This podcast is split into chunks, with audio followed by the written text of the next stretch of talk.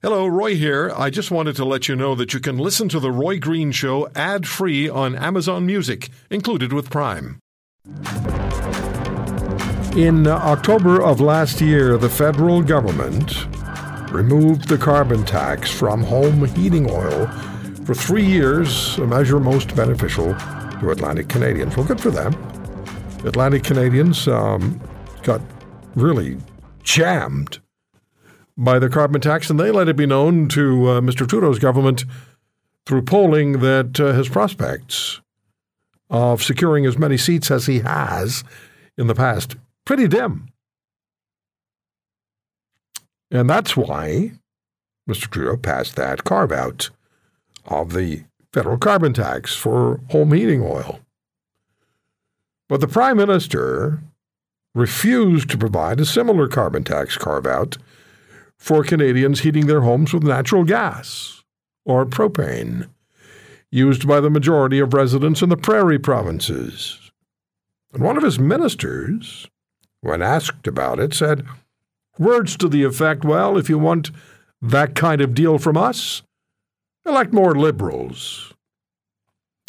So you can prepare yourself for initiatives and legislation from this government in the uh, year plus.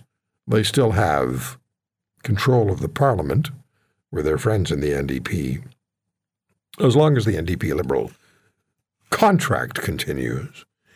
You can expect all sorts of legislative efforts or policy efforts to try to persuade Canadians, yeah, you should elect us again. Okay, you know what the definition of insanity is? Right. I don't need to e- expand on that.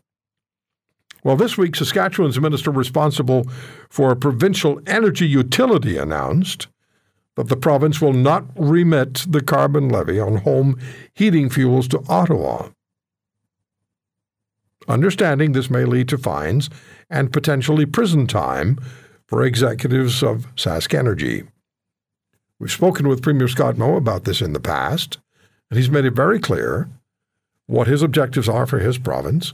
And the federal government has made it very clear they don't give a damn. So push has, in fact, come to shove. Premier Scott Moe joins us. Premier, thanks for thanks for joining us on the show today. Well, thanks so much, Roy, and it's uh, great to talk to you in the new year. Yeah, it's good to talk to you. If Before we do anything else, can I just get your thoughts, please, on the impact Brian Mulroney had on this country?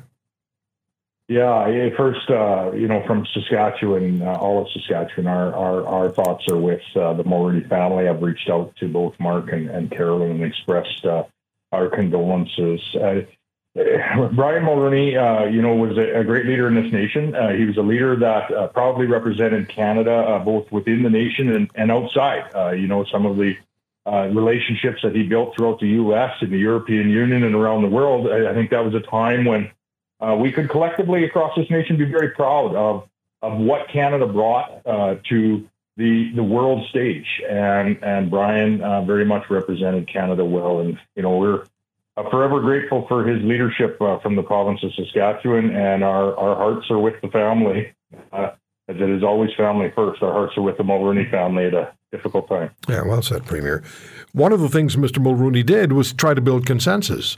And even at the time that he introduced the goods and services tax, which was hugely unpopular, and Mister Chrétien saying, we'll, what was it he said? We'll, we'll ban the tax, or whatever the line was. Yeah, it, yeah. In, in nineteen ninety-three, essentially won him that election. But Mister Mulroney tried to build consensus, and he sent ministers, including his finance minister, Michael Wilson, around the country. Mister Wilson was in this studio with me several times trying to explain to Canadians what the G S T was. We know now, but at the time, there was a great deal of uncertainty. But Brian Mulroney tried to get people to understand and build consensus. We don't see that at this time with this particular government and this particular prime minister. Now, you warned Mister Chrétien and his uh, deputy, Stephen Guilbeault, the environment minister, that Saskatchewan would withhold carbon tax if no carve-out for natural gas were put in place for residents in your province, Premier. You did so on air with us.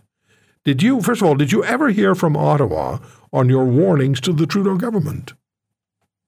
Not, not really. And I, you know, I, I pine for the days of, uh, you know, where uh, Minister Wilson uh, and Brian, Brian, Prime Minister of the day, uh, Mulroney's direction, uh, you know, went out and actually tried to find common ground uh, with the provinces uh, across this nation on, I would say, equally as challenging, maybe maybe even more challenging uh, topics like the, the the bringing in the G S T versus what we see uh, this government uh, doing today. Uh, you know, there is there is a conversation to be had here, and I would say a collaborative one. We all understand we need to reduce our emissions, uh, continue our march towards, uh, uh, you know, a lower carbon, uh, um, a lower carbon uh, Canada and a lower carbon world ultimately. And we're finding our way in the industries in Saskatchewan are finding their way, and they're some of the most sustainable industries in the world. Uh, What we said in this instance was we are going to make exactly the same decision as the federal government made when they, uh, rightfully so, lifted the carbon tax on home heating fuel, which was largely going to impact those in Atlantic Canada.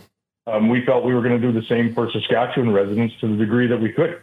Uh, so we did lift it on electric heating as well as natural gas. Uh, we unfortunately aren't able to help those that are utilizing propane, um, which includes many northern Uh, and rural residents in the province as well, but we've lifted it on the, the areas where we can. Uh, same decision as the federal government made. Uh, they call, I think, their aspect of the decision, a, a, you know, a proper decision to lower costs for Canadians, and I think they referred to ours. I think Minister Wil- Wilkinson referred to us making the same decision as, as uh, nothing short of anarchy. And so uh, this isn't consensus building. This isn't working with the provinces to a collaborative a solution, of which I think we could find one. Uh, this is uh, the, quite the opposite of that today, and uh, you know, quite a divisive approach, I would say, and I think many provinces would agree with that. It's really a negotiation by threat that we're getting from Ottawa these days. Would you agree? Well, that's the attempt. Um, it isn't working very well, and I would say that it's uh, maybe showing up in the polls as well, which are worth exactly what you pay for them, which isn't very much. Um, but I would say that Canadians are noticing, and Canadians have had enough of, of uh, whether you call it negotiation by threat or just a lack of working together to find uh, that collaborative point. We we actually all know where we need to, to, to find our way to. We need to lower our emissions in uh, the industries that are creating wealth, but not at the expense of of, of that wealth. And um, if, if you do so, uh, you'll find yourself like, you know, Germany and the European Union, where you uh, end up buying uh, those those energy products from other places that are much dirtier often and maybe less stable. And I would say the European Union and Germany in particular put themselves in a very vulnerable position in the last few years. We aren't going to do that in Saskatchewan, and I would suggest we shouldn't do it across Canada. We should, uh, you know, plan, work together to lower our emissions, but keep our economy strong uh, and continue to produce some of the most sustainable products that you can find on Earth. There is a path forward. Uh, this government just seems to miss the mark time and time and time again on working with provinces to find that proper and appropriate path for Canadians. No question in your mind that the carve-out, the carbon tax carve-out for electric heating or electric home home heating was, was just uh, an effort to try to not lose too many seats in Atlantic Canada. Well, and I think their minister admitted to that, is, is said we should elect more Liberals uh, in right. Saskatchewan. Well, I don't see that happening. Well, you better get at it. Yeah, I guess they could start campaigning. How's it going to work, uh, uh, Premier? Because there is legislation in place that that requires you to turn over the, as I understand anyway, there's legislation in place that requires Saskatchewan to turn over the carbon levy to Ottawa. Yeah, so what we did is we, uh, SaskEnergy applied uh, to be dismissed as the uh, gas uh, deliverer in, in the province, and Uh, the, the government has applied to be that deliverer. Both have been accepted by the federal government. Um, so uh, the accountability now on who is responsible for submitting uh, this is the Minister of Crown Investment Corporation. That's Minister Duncan. I think he has alluded that he doesn't think that he's going to be going to carbon jail anytime soon. Um, but that that is the uh, the change that has taken place. That's a significant change so that there, our energy company is indemnified. Uh, this is the decision of the minister whether or not to remit. Uh, the minister in Saskatchewan has made exactly the same decision as the Prime Minister of Canada in that we are not going to charge or remit uh, the carbon tax on home heating fuels to the to the extent that we can. And so it's the same decision as the federal government made, um, and we would expect uh, the to be treated the same as Atlantic Canadians, as we are uh, all from one nation. and yet they're being described, you told us, as, as anarchists. Yeah, that's right. Uh, I, I, I, I, I don't know how that could be possible when, as I said, we're essentially emulating the very same decision. One must remember as well that the reason we have uh, largely natural gas uh, being utilized in Saskatchewan is because Saskatchewan people um, themselves, and through a government program in the nineteen eighties, uh, switched from home heating fuel to natural gas. We paid for it ourselves. We didn't have a, gov- a federal government program in place to do that. Uh, we made that transition ourselves uh, in this province. And uh, so we, you know, we, we, we, we, and we just feel quite fundamentally that uh, the decision the federal government made was unfair uh, to, at least uh, in our, in our, our concern as Saskatchewan residents. And so we did what we, we could uh, to, to ensure that it is fair. And, and listen, this doesn't change our, our uh, very, uh, you know, foundational principle on the carbon tax. We think it should be removed uh, on everything for everyone. Uh, we've taken that battle right to the Supreme Court of Canada. It's pushing up inflation. Canadians are not getting more back than they receive uh, directly or indirectly from this silly tax. And quite frankly, it's not it's not reducing emissions neither. And so it needs to go away. Um, uh, it would be it would be good if this government would realize this that. Um, but if they don't, I'm sure the next will. I, I recall, and uh, I'm, I'm going to ask my producer across the glass, Tom, to find the uh, the clip of Saskatchewan Premier Brad Wall when uh, he he asked the question of Mister Trudeau, what's the point of the of the carbon tax? So try and find that, please, Tom, because, Premier, you remember this extremely well. You were a minister in uh, Mister Wall's Saskatchewan government at the time, but it was the first um, Premier's meeting with the Prime Minister on the on the carbon tax, and Mister Trudeau explained it in such an eloquent manner that I I, I became confused. And he said, he said, essentially, we will collect the carbon tax from your farmers, and and then we'll we'll take the money and we will return it to you. And uh, Mister Wall's question to the Prime Minister was, so you're going to collect the carbon tax, and and then you're going to send it back to us to give it back to the farmers. So what's the point? It's still what's the point, isn't it? Absolutely. What's the point? And uh, the other question Premier Wall had asked at the time, I was Minister for Environment at that point in time, and I remember quite clear was, has anyone done an economic analysis of what the economic impact of this tax is going to be to the industries that are employing people, creating wealth, and ultimately building our communities across this nation? Nobody had, until the Parliamentary Budget Officer had a look into it. And he said that Canadians directly and indirectly are not getting back as much money as they receive. That's true today. Uh, it is a harmful tax to uh, the growth of our economy. It's a harmful tax to families. It increases inflation. And it doesn't do what it was designed to do, which is reduce emissions. Premier, on uh, on the issue of uh, you being called an anarchist or your government being called anarchists by the federal government, and you're not going to turn over money, carbon tax money, to them because you're not collecting it.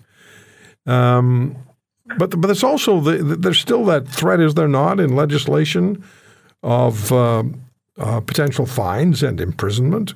We've talked, you and I've talked about that in the past. Is that still hanging over you? Yeah, to, to some degree, um, but all of that now lands on on the minister and the minister's office, and and uh, to have one level of government make an equal. An equitable decision, uh, the same as another level of government uh, has done. Uh, you know, I'd, I'd, I'd welcome our, our day uh, to defend that uh, at some point in time.